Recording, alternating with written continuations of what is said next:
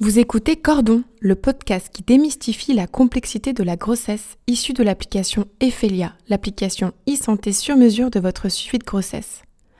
À travers des témoignages de professionnels de la santé, la maternité et la paternité sont abordées sans tabou, en y intégrant les défis actuels comme l'écologie ainsi que les sources d'inquiétude comme les pathologies de la grossesse. Son objectif? Vous rassurer toutes et tous grâce à des échanges d'experts et vous apporter, quelles que soient vos interrogations, les clés et réponses pour bien vivre cette incroyable aventure. Alors inspirez, expirez et écoutez Cordon. Positif, positif, positif. Je suis enceinte Vous avez pris combien de kilos depuis le début de la grossesse Je voulais aussi vous parler du risque de déféquer au moment des poussées. C'est comme une gastro qui dure 9 mois. Il faut chercher une profession pour être proche des gens, pour les aider. Allez, on continue, on continue, on continue, on continue. C'est un garçon. Bonjour à tous. Bonjour Gianni. Bonjour merci Juliette. d'avoir accepté notre invitation. Ostéopathe depuis presque 10 ans à Lyon, vous vous êtes investi dans le domaine de la périnatalité, la grossesse, le postpartum, les nourrissons et les enfants. Spécialisé dans, le- dans la prévention et la prise en charge des déformations crâniennes des nourrissons comme la plagiocéphalie, il apparaît clair que l'ostéopathie peut apporter des solutions à un certain nombre de difficultés auxquelles peuvent faire face les parents. Alors parlons-en.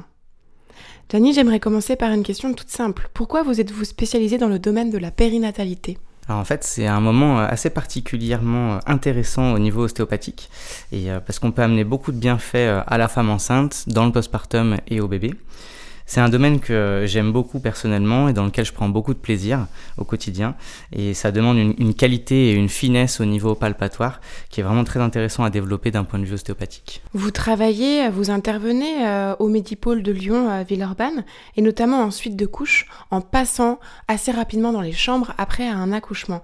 En quoi est-ce un avantage d'avoir accès à ces bébés euh, assez rapidement après la naissance? En fait, c'est surtout pour ceux qui ont subi euh, un accouchement difficile euh, et qui donc dès la naissance présentent des problèmes de succion par exemple ou un torticolis.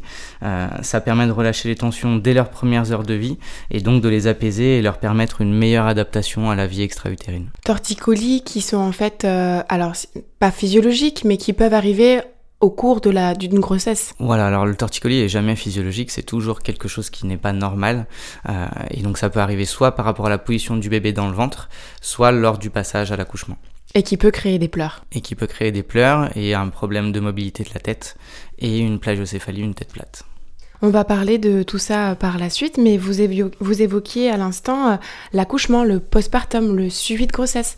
Est-ce que vous pouvez développer un petit peu euh, vos interventions au cours de ces différentes euh, étapes de la grossesse? Pour ce qui est de la femme enceinte, euh, le, le- le principe est de redonner de la mobilité, dans la mobilité globale, pour que la femme enceinte puisse mieux bouger. Euh, donc c'est des mobilisations très douces, il n'y a pas de manipulation, il n'y a pas d'articulation qui craque, c'est vraiment très doux et toujours dans, dans le respect de cette période particulière qu'est la femme enceinte. Pour le bébé, c'est la même chose. Euh, c'est toujours des mobilisations très douces, très respectueuses. Parfois, le bébé il peut dormir tout le long de la séance. Et pour la femme postpartum, c'est un petit peu comme pour la femme enceinte. On rejoint, on rejoint les mêmes, la même approche et les mêmes techniques. Est-ce que finalement ça rentre en complémentarité avec euh, ce qu'on appelle la préparation à l'accouchement? Ou est-ce que, enfin, quand vous avez, vous, accès à ces femmes pendant ces consultations, est-ce que vous avez sentiment qu'elles sont suffisamment préparées à l'accouchement? Alors euh, oui, je pense qu'elles sont suffisamment bien préparées à l'accouchement par euh, notamment les sages-femmes. Euh, je pense qu'elles le sont un petit peu moins bien pour le postpartum. Il y a beaucoup de femmes qui disent que bah, effectivement elles étaient bien préparées à l'accouchement, elles, elles- comprenaient bien comment ça allait se passer. Par contre sur le postpartum, il y en a beaucoup qui pensaient pas qu'elles allaient être aussi fatiguées, que ça allait être aussi dur parfois physiquement, moralement. Donc je pense que c'est important que nous professionnels on puisse aussi les informer, non pas leur faire peur parce que c'est une belle période aussi le postpartum, mais simplement les informer que la suite aussi peut être, peut être délicate. Et surtout, il y en a beaucoup qui disent que on s'occupe très bien d'elle pendant la grossesse, et puis une fois que bébé est là, bah, tous les yeux sont rivés sur bébé, et puis un peu moins sur elle. Donc ça, les, ça peut aussi les, voilà, leur faire sentir un peu un manque d'attention. Donc c'est important aussi de faire attention à la femme après l'accouchement. C'est un moment qu'elle euh, qu'elle euh, privilégie pour se retrouver un petit peu aussi en postpartum et s'occuper de soi. Bah ça serait bien, ça serait bien. Et d'ailleurs dans certaines cultures, moi je leur dis souvent, dans certaines cultures, la femme elle est, elle est vraiment protégée pendant 40 jours. Et, euh, et ça nous, euh, dans notre culture occidentale, on fait pas, enfin on voilà, on n'a pas du tout cette pratique-là. Et je pense qu'on pourrait s'en inspirer euh, parce que c'est donc dans ces cultures, c'est les, les, proches de la maman qui s'occupent beaucoup du bébé, qui l'aident à faire beaucoup de choses. Euh, et nous, bah, c'est la maman qui doit en général faire beaucoup de choses. Le papa a malheureusement pas encore beaucoup de, de congés, on va dire. Même s'il vient d'augmenter. Même si ça voilà, ça vient d'augmenter, ce qui est une très bonne chose. mais euh, mais voilà, donc oui, c'est une, une, attention particulière pour, la, pour cette période-là. Ouais. Et puis il y a le fait de se retrouver avec ce tout petit pour lequel on n'a pas de mode d'emploi, qui pleure. Vous intervenez aussi euh, là-dedans sur... euh, Enfin, vous aidez des mamans qui arrivent en consultation avec un bébé qui pleure pour lequel elles n'arrivent pas à avoir d'explication Oui, bien sûr. Bah, ça, c'est, ça fait partie des, euh, des motifs de consultation fréquents en, ostéopathie pédiatrique. Et, et, oui, oui, bien sûr. Ne serait-ce que la, la partie conseil, alors il y a la partie traitement, mais il y a aussi la partie écoute. Euh, parce que c'est important ne serait-ce que d'écouter les parents, parce que souvent ils comprennent bien ce qui se passe chez leur enfant, euh, et puis de bien les conseiller. Donc il y a la partie technique sur la table, où on va pouvoir détendre le bébé, et puis il y a une grosse partie conseil, en tout cas moi j'attache une grande importance à la partie conseil en fin de traitement, pour leur expliquer comment eux à la maison, euh, ils peuvent soulager les pleurs de bébé, avec du portage, avec l'allaitement, avec l'emmaillotage, voilà. Ok, vous intervenez aussi sur la partie allaitement? Bah, je conseille, par contre, quand je sens qu'il y a vraiment besoin d'un accompagnement spécifique, bah, c'est là où je conseille des consultantes en lactation ou des monitrices de portage pour le portage. Euh. Moi, je me suis bien formé sur ce sujet parce que je trouve que c'est vraiment fondamental et qu'on, là encore, on, le pratique trop peu, je pense, que ce soit le portage ou l'allaitement maternel. Trop peu de professionnels sont formés sur le sujet pour bien accompagner les mamans. Donc, je le fais avec les outils que j'ai, bien tout, tout, en sachant que c'est pas mon métier principal. Et c'est pour ça que je travaille aussi avec des monitrices et des consultantes pour pouvoir leur envoyer si besoin. Parce qu'il y, y, a les petits mots de la grossesse, mais il y a les petits mots du bébé aussi. On pense aux récurgitations, aux coliques. Ça, ça rentre aussi en, ligne de compte. Oui, bien sûr. C'est aussi un, grand motif, euh, un grand motif de consultation euh, qui sont souvent associés à, des pleurs d'ailleurs. Hein. Le, reflux gastro-œsophagien est, fréquent et, s'il est acide peut entraîner des, euh, des, douleurs et des pleurs chez l'enfant. Si ce sont simplement des régurgitations où l'enfant régurgite et puis ça lui fait ni chaud ni froid, il n'y a pas de problème. Donc là, il faut rassurer les parents tant que c'est pas en quantité excessive et que l'enfant n'est pas mal, n'a pas, pas mal ou n'est pas mal et qui continue de prendre du poids, à ce moment-là on considère que c'est physiologique. Par contre, si c'est associé à soit une prise de poids qui n'est pas normale ou des douleurs, là il faut le prendre en charge. Et donc d'un point de vue médical, tout d'abord, il faut toujours, moi je conseille toujours aux parents de bien faire le point avec leur médecin ou leur pédiatre sur ce sujet-là. Et nous en ostéopathie, on peut les aider aussi. Euh, par rapport aux tensions dont on parlait tout à l'heure, euh, qui ont été éprouvées par le bébé, le fœtus in utero ou alors lors de l'accouchement, ces tensions-là peuvent entraîner des contraintes mécaniques sur le corps de l'enfant et donc on peut se retrouver avec des tensions au niveau de l'estomac, au niveau du corps entier et donc ça peut favoriser les reflux. Des, euh, domaines sont compatibles comme euh, l'acupuncture mais aussi euh, l'homéopathie. Quelle est votre approche un peu de ces médecines dites douces appliquées à la périnatalité? Oui, alors là, moi, j'ai des notions là-dessus, euh, mais moi, je pratique ni l'acupuncture ni l'homéopathie. Mais par contre, je trouve que c'est des approches qui sont très euh, intéressantes dans le domaine de la périnatalité, qui sont là encore, je pense, euh, qui pourraient être plus pratiquées parce qu'elles sont très intéressantes. Et donc, ça m'arrive très fréquemment d'orienter les patientes, en, les femmes enceintes, par exemple, chez une sage-femme qui fait de l'acupuncture, notamment pour ce qui est les bébés en siège, par exemple, ou pour les nausées. Ça peut très bien fonctionner. Et, et en homéopathie également, que ça soit la femme enceinte postpartum ou même le bébé. Vous, vous êtes spécialisé dans la prévention et la prise en charge des déformations crâniennes des nourrissons comme la plagiocéphalie. Est-ce que vous pouvez un petit peu nous expliquer ce que c'est? Oui, alors la, la plagiocéphalie, c'est un, un, terme qu'on entend, enfin, on l'appelle dans le langage courant la tête plate, euh, et, euh, et, dans le langage scientifique, ça s'appelle les déformations crâniennes positionnelles. Donc c'est en fait un enfant euh, qui va passer plus de temps euh, sur un côté que sur l'autre, avec la tête tournée d'un côté plus que de l'autre, et donc le crâne étant très malléable dans les premières semaines de vie, il va s'aplatir.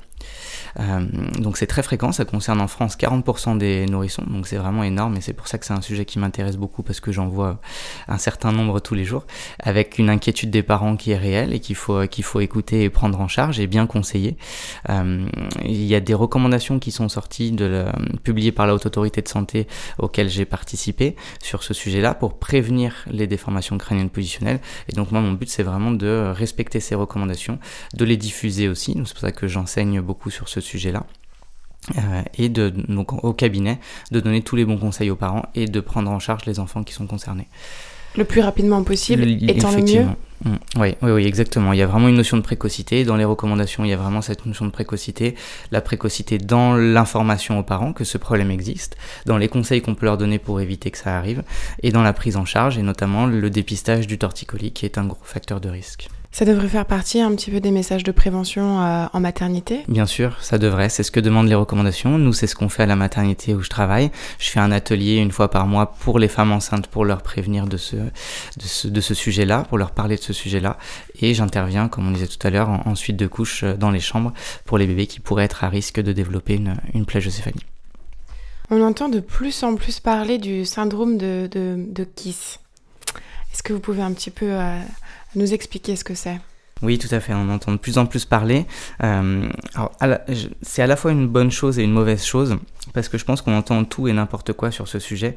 Euh, donc c'est bien de pouvoir expliquer ce que c'est concrètement. Alors déjà, un syndrome, c'est un ensemble de symptômes. Et en l'occurrence, ici, les symptômes, ça va être des troubles digestifs, et notamment le reflux gastro-œsophagien, des troubles de posture, avec un bébé qui va se mettre en extension, euh, donc c'est-à-dire la tête en arrière ou un torticolis et des troubles du comportement, c'est-à-dire des pleurs importants et des troubles du sommeil. Et quand tous ces symptômes sont associés à un blocage de la zone cervicale supérieure, donc le haut de la nuque, alors on parle de syndrome de Kiss. Euh, en sachant que le syndrome de Kiss n'est pas quelque chose qui est reconnu dans la communauté scientifique, euh, mais concrètement, moi c'est vrai que je vois beaucoup de bébés au cabinet euh, qui présentent ces symptômes et qui ont ce blocage-là. Donc je pense que le syndrome, il existe réellement, mais ce qui est dommage, c'est que certains professionnels pensent qu'il faut manipuler les cervicales, c'est-à-dire faire une manœuvre un petit peu forte euh, sur les cervicales pour débloquer l'enfant. Or, c'est pas sans risque, euh, c'est pas anodin et on peut tout à fait libérer un enfant autrement. Donc moi personnellement, je pratique absolument pas cette manipulation, euh, mais par contre, les enfants peuvent être tout à fait soulagés et libérés de leur tension sans avoir besoin de cette manipulation. Donc c'est un petit peu ça le côté négatif du fait qu'on en parle beaucoup et c'est pour ça que c'était important, à mon sens, de faire le point sur ce sujet-là. De le rappeler complètement. Euh, l'ostéopathie, euh, aujourd'hui, ne fait pas encore partie euh, des prises en charge remboursées par la sécurité sociale. vous, par exemple, dans votre pratique, vous enseignez et vous êtes chargé de cours à la faculté de médecine et de maïotique de Lyon Sud. Donc c'est pour former les futurs médecins et les futures sages-femmes. Est-ce que vous trouvez que c'est un signal assez fort qui fait comprendre que l'ostéopathie commence à être intégrée au parcours de soins? Alors un, signal fort, c'est peut-être fort justement, mais en tout cas c'est un bon début, je dirais. Euh, c'est un bon début. Le fait que effectivement les ostéopathes puissent enseigner en, fac de médecine, le fait qu'on puisse intervenir en maternité, euh, le fait que moi pour ma part j'ai pu euh, participer à ce travail-là de la haute autorité de santé. C'était la première fois qu'un ostéopathe avait la, la, chance de participer à ce genre de travail. Donc c'est vrai que ce sont des, on va dire des voyants intéressants, des, voyants verts qui nous permettent de développer la pratique de l'ostéopathie périnatale. Et, euh, alors, de là à ce qu'elle soit remboursée un jour, je ne sais pas, mais en tout cas, elle est vraiment en plein développement et je pense que c'est une très bonne chose pour les, les femmes enceintes, les femmes après l'accouchement et les bébés. Y compris dans, dans, des explications scientifiques, comme vous dites, euh, vous êtes impliqué dans, dans, la recherche. Euh, comment vous voyez du coup évoluer l'ostéopathie périnatale dans les, dans les prochaines années? Bah, j'espère très bien. euh, j'espère que voilà qu'elle continuera de se développer. C'est le cas depuis, on pourrait dire, une vingtaine d'années. Euh, elle se développe à la fois dans les cabinets parce que les parents consultent beaucoup et les femmes enceintes consultent beaucoup. Euh, elle se développe en maternité, comme je le disais, et elle se développe effectivement au niveau de la recherche. Il y a de plus en plus d'études qui montrent les bienfaits de l'ostéopathie dans le cadre de la périnatalité. Et je pense que ça va continuer comme ça. Et c'est ce qui permettra aussi, la recherche, c'est vraiment, à mon avis, un élément clé qui permettra aussi aux autres professionnels de santé de nous faire confiance euh, et de pouvoir orienter les patientes, les femmes enceintes après l'accouchement et les bébés plus facilement euh, vers nous pour leur donner des solutions parce que c'est toujours ça l'objectif final, c'est d'apporter du bien-être, euh, du bien-être, du confort, du soulagement. De travailler en complète complémentarité avec un pédiatre qui pourrait mm. orienter pour une séance d'ostéopathie Exactement. Il y en a qui le font déjà. Moi, ça m'arrive tous les jours en cabinet, mais ça reste encore euh, peut-être une, minorité. Et, euh, et donc, euh, le but, c'est que ça se développe. Et parce que je pense, moi, moi je suis très, je suis très orienté pluridisciplinaire et complémentarité. Donc, c'est voilà, c'est très intéressant de travailler comme ça. Et c'est pour ça que le travail en maternité est très intéressant parce qu'il y a ce dialogue-là avec les autres professions de santé, sage-femme, auxiliaire puricultrice, pédiatre, gynéco-obstétricien. Etc. J'ai envie de vous poser une question un, un petit peu plus euh, personnelle. Enfin, en tant qu'ostéopathe travaillant euh, dans le domaine de la périnatalité et en tant que papa, quel serait un- le ou les messages que vous souhaiteriez faire passer aux jeunes couples qui, qui viennent d'apprendre qu'ils vont avoir un enfant? Bah, félicitations déjà. et ouais, de profiter de ce beau moment qu'est la grossesse. Il y a, il y a beaucoup de femmes qui euh, peut-être prennent pas suffisamment le temps mm, pour elles dans cette période-là et qui s'en rendent compte des fois un peu tard. Et à l'inverse, il y en a qui tout de suite comprennent l'intérêt de se mettre un petit peu dans cette bulle-là et de, de, voilà, de profiter, de, de prendre soin d'elles en faisant du- un petit peu d'activité physique, de bouger, de marcher, de faire des étirements, de la posture, euh, de se préparer à l'accouchement. Euh, voilà, de, de vraiment comprendre que euh, il faut on va dire euh, prendre soin de cette période-là et de son corps et de sa tête aussi. Euh, donc euh, voilà. c'est, Un moment propice pour se recentrer un petit peu, Voilà, communiquer, Mhm. avoir accès à des professionnels de santé compétents exactement. dans plusieurs disciplines. Voilà, Donc Mhm. vous les encouragez à, à- à pousser les portes. C'est ça. On pourrait dire ça. J'ai euh, une dernière question pour vous, euh, Mhm. Gianni. Le podcast s'appelle euh, Cordon. Qu'est-ce que ce mot vous évoque? Euh, bah forcément le, le cordon ombilical euh, bah ça, ça représente bien enfin quoi ça, ça, ça- c'est un élément assez fort pour représenter la périnatalité je trouve Euh, voilà Le cordon qu'on doit, qu'on doit qu'on doit qu'on, qu'on doit couper qu'on doit petit à petit. ouais Merci beaucoup euh, pour euh, votre, votre temps. Et merci à vous pour votre écoute. Vous souhaitez plus d'informations concernant la grossesse? Téléchargez l'application Ephelia depuis votre Play ou Apple Store et participez à son engagement pour la diminution de la mortalité maternelle et infantile. Ensemble, faisons progresser la santé des femmes. À bientôt et surtout, ayez confiance en vous.